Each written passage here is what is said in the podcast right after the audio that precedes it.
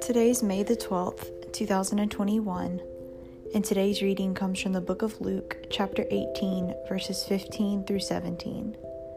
It says, People were also bringing babies to Jesus for him to place his hands on them.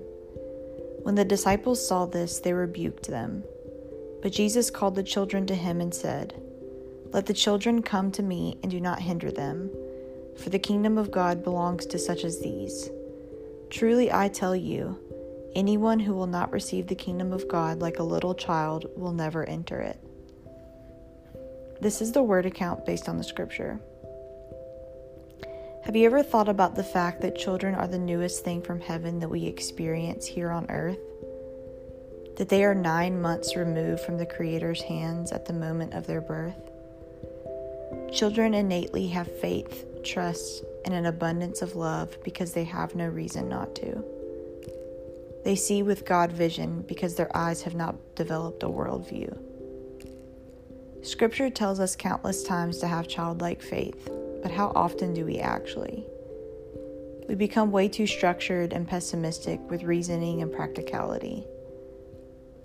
God never told us to increase our intelligence for a greater measure of faith. Children believe and love without the need to persuade. The longer that you are in this world, the more cynical you can become. It's not your fault, you're just reacting and creating barriers to the dangerous place the world has become. We need equal parts wisdom, maturity, and childlike wonder. Do not let the dark world keep you from seeing in color. The energetic life of a child is a miracle on display.